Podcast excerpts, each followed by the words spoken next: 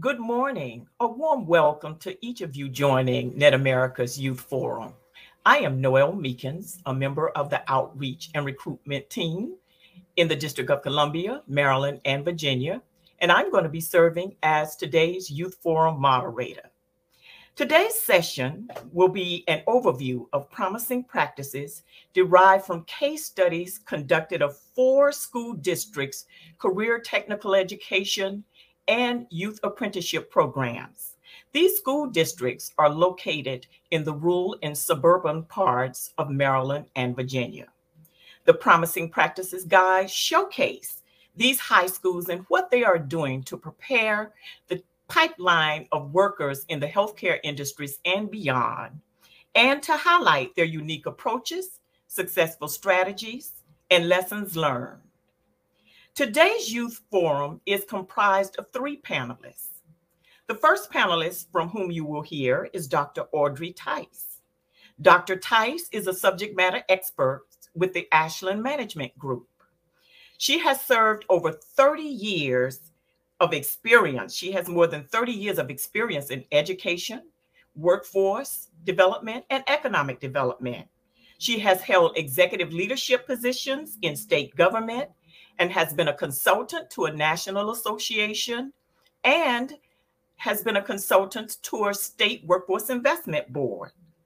Dr. Tice is nationally recognized as a consensus builder across various groups, and she was awarded by the National Association of Workforce Development Professionals as with the Systems Building Award. Dr. Tice is no stranger to the DMV. A lot of her executive leadership position was in the state of Maryland. We are delighted to have her to present and tell us what the research will be telling us today. Our next presenter will be Ms. Jacqueline Lynn Sorrels. Ms. Sorrels is the Youth Apprenticeship Coordinator for Dorchester Public High Schools in Cambridge, Maryland. Ms. Sorrels began her career as a school teacher in middle school. She went on to become the principal of North Dorchester High School. For 8 years during her tenure, the school was acknowledged by US News and World Report as a school of distinction. Go Vikings! She has taken her experience and zeal to the position of Youth Apprenticeship Coordinator, effectively matching aspiring youth with career pathways. Our third panelist is Mr. Bo Bundrick. Mr. Bundrick is a senior level administrator with more than 20 years of leadership, which includes strategic planning, public relations, training, development, and supervision. He currently serves as the Director of Career Technical and Education and Workforce Development Programs for Louisa County Public Schools. It's located in Mineral, Virginia. Dr. Tice, Ms. Sorrels, and Mr. Bundrick, we welcome each of you as panelists for the Youth Forum. And to the audience, I now present our panelists. After our panelists, I will be coming back to you for a session, our Q&A session. So I encourage you to get your ink pens and pencils so you can write your questions down. And with that, we'll now hear from our panelists. We have with us today, we have Kathy Winstanley standing in for Ardrey Tice. We have Bo Bundrick, and we have Lynn Sorrels. So let's get those questions coming in to the chat. The chat is located on the lower right-hand side of your screen. We ask that you type your questions in. I hope you've got your glasses because I can't read hieroglyphics.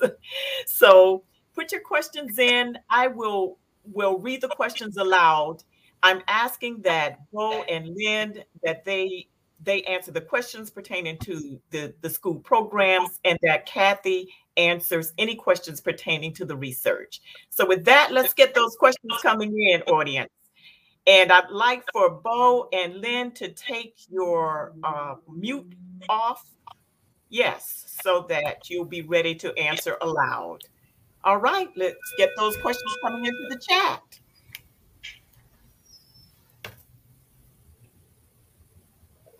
Okay, our first question. How do you attract and retain employer sponsors to your program? I'll direct that to Lynn and Bo. Hi, good morning. I'm Lynn Sorrels with Dorchester County Public Schools. That's a great question. And I have found the most effective method is to actually get out of the office and go to, you know, the businesses that we're looking to partner with. What I found is that once I've linked up with a couple businesses, I asked the business owners, hey, would you share your experience with, you know, with other colleagues? And that kind of builds some momentum. Also using the Chamber of Commerce, going to that location, partnering with the local chamber. I speak with our local president at least 2 to 3 times a week. He is a wonderful proponent for the youth apprenticeship. And as we have new members join the chamber, he encourages them to be part of the youth apprenticeship opportunity. Okay, Mr. Bundrick, I'm going to give you just a second question. What employability skills are taught to prepare students for the modern technology-enabled workplace? Yeah, so thank you, Noel, for that question. We teach, obviously, in addition to technology skills, the 38 competencies that are required for workplace readiness. But the most technology skills that we teach are Microsoft Office. We have also added a cybersecurity. We have computer information systems 1 and 2. So a lot of our students that go through these programs are just really savvy in being able to go into a higher tech job, whether it's in marketing or whether it's in manufacturing in our community. They can go in and they can work through this equipment, whereas some of the older, you know, veteran workforce, they just don't have that experience. So all of the computer systems that we offer in our division do prepare them, even in automotive. We use high-tech equipment in our automotive labs. So it's just really, we've immersed it throughout our division, and our technology director has really embraced, you know, our programming, and we're trying to get as much tech into all of our classes as possible. I'm going to thank you so much for that answer, Mr. Bundrick. I'm going to direct the next question to Kathy Winstanley. What is being done in the schools based on the research to expose students to career pathways earlier, not later? And I think there was an example in some of the research in Charles County Public Schools. Yeah, in fact, that's what I was going to tell you a little bit about. So one of the unique things that the Charles County Public Schools did was they have a CTE showcase for all of their 8th graders. They hold it up at community college, and the students come, the students that are in the CTE program already have exhibits that they show to the 8th graders. And then in addition to that, they also allow the students opportunity. They give the students some opportunity to hear from school officials about the program, those individuals that are running the programs. And the students then get that overview of what a CTE program is like, what their youth apprenticeship program is like, and then the students get an opportunity to sign up, and the parents get an opportunity to receive information as well. And then again in the 10th grade, they do the process again in the 10th grade, and then 10th graders get the opportunity to work with their school counselors to sign up for the program. Thank you so much for that answer. I thought that was really unique in exposing young people in the 8th grade to what is happening. And one of the things I heard Ms. Sorrels say today is students and parents are your great promoters of the program. I'm going to sum up because we are very short for time remaining, and questions are still coming in. I'd like to thank the audience for getting those questions in. I'm just going to sum up some of the things that we talked about today. We're now in wrap up, and Dr.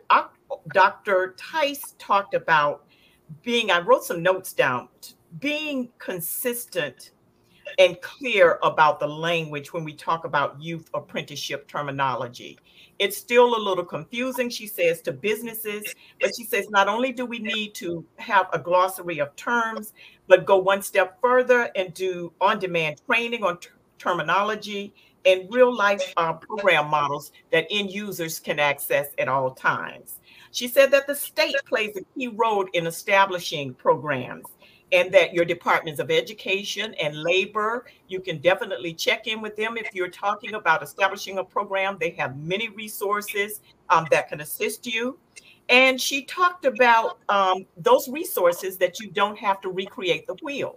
She also talked about what was very important, and we saw that in Dorchester and we saw it in Louisa County, is that a dedicated full-time youth apprenticeship coordinator. They're important to the success of the program. They can help you build relationships with businesses and also help the students to move through the process. And we have seen that done with both Ms. Sorrels and Mr. Bundrick in their programs. There were some common themes that Ms.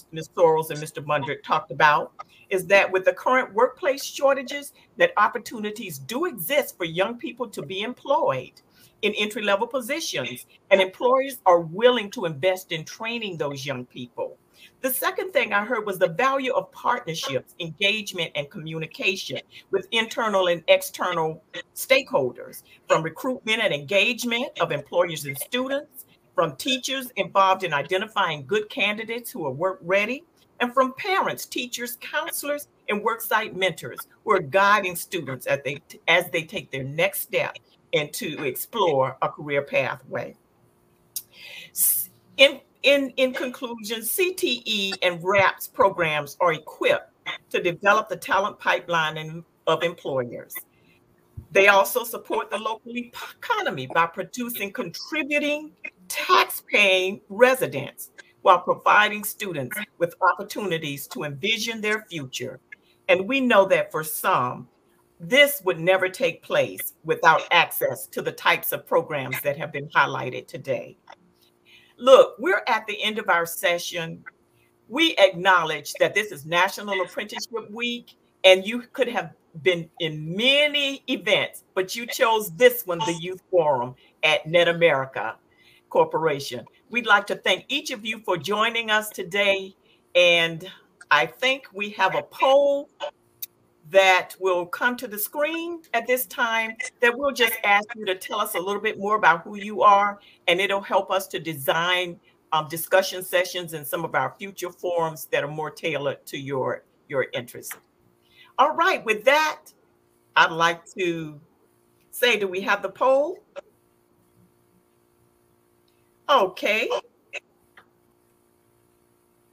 Do we have the poll?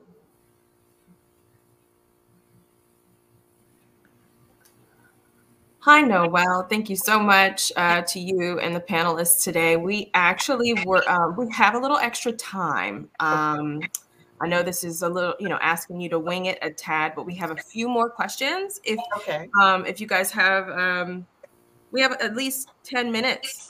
So maybe we can do about 7 minutes of Q&A, and then we'll put the polls up. Is that all right with you all? Okay. Do you have time for our panelists? Yes, we would. Yes, we want to hear from the panelists as well, if you all have time. Okay, panelists, here are some more questions. This is a long one. Somebody put their glasses on today to write this one. Given today's headlines about the pandemic, shipping disruptions, and climate change, are there more students expressing interest in the healthcare or transportation or distribution and logistic industries and green energy occupations? Do I need to read that again? I can start with that, Noel. We actually, our economic development office works closely with our department, for workforce development and new industry coming in. And I will tell you that, healthcare, biomedical tech, logistics and transportation, as well as manufacturing are on our top list on our agenda. as well as green energy. So those have hit home to us, and we are intimately involved in bringing those business-ready sites to our county and also bringing those industries into our county. So, and in our new initiatives in our school division, we hope to build a workforce and innovation center that will capture new programming to train our young adults leaving high school to go into these said industries. So I think Raven submitted that question, and it is right on point with what we're trying to do as well in Louisa County. Thank you for that question, Raven. Okay, let me go. There's some more questions, just a few minutes. And if I could, Bo, just to kind of dovetail what you were sharing, what I find is that our young folks, their social awareness brings their need to connect with green energy opportunities even more so. And so I've actually had students say, Ms. Sorrels, can we find a business that this is a priority item for them? So I'm finding students that are now asking to get connected with businesses that have got that awareness, which I think is fantastic. The healthcare profession in the last year and a half, needless to say, we've got more students who have an interest in that particular field. Again, biomedical with Project Lead the Way, but also our medical services students here. And finding ways to link up with those local businesses in the healthcare field is critically important. And I think we're going to continue to see this social awareness with our young people for many years to come. Yeah, I agree. There was, I think it was Lynn, I'm not sure, where you've developed a partnership with BAM, an organization called BAM, where they help support, I'm not sure which program that was in. They help support African-American males that are part of the program. Is that your program, Ms. Sorrels? Absolutely. Yes, okay. Ma'am. Yes, okay. Ma'am. Actually, it's an outgroup. Our work with BAM is actually an outgrowth from our work with a local nonprofit, Partnership for Learning, whereby we identify how can we best meet the needs of specific segments of our population. And so we identified how do we meet the needs of our African-American males. And that's what BAM is designed to do. And fundamentally, the first component to that is having conversations, meaningful conversations with these young men and asking them, where do you see your future? And how can we help in creating a pathway for that? Those grassroots conversations with these young people are priceless, absolutely priceless, and very informative. So we're trying to kind of dig down deep and really meet students where they are at and what their needs are. Fantastic. Thank you for that. I think that's important. And you also, in the research, it talks about the organization helping to connect the program with African-American businesses, and I think that was important to bring out as well. Okay, we have a question coming in.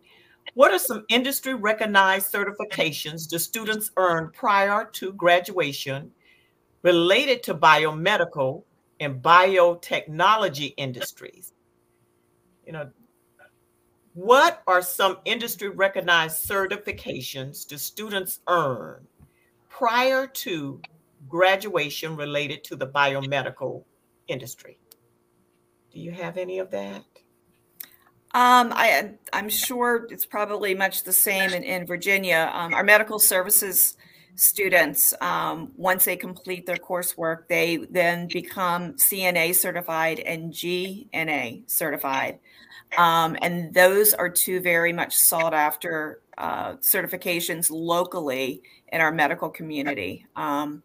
So, for that specifically in our cosmetology program, our students become board certified. They sit for their boards and then become certified to go out into local salons. Once that has been completed and they've graduated. So those are just a couple we offer here in Dorchester. Yeah, same for us, that we offer those same two state board exams, but in relationship to biomedical, and more biotechnology. That's the new stuff that's coming that I mentioned earlier. So we hope to expand our health sciences curriculum with that particular industry standard, as well as the growth in that area. This is one of the things. Thank you so much for those answers.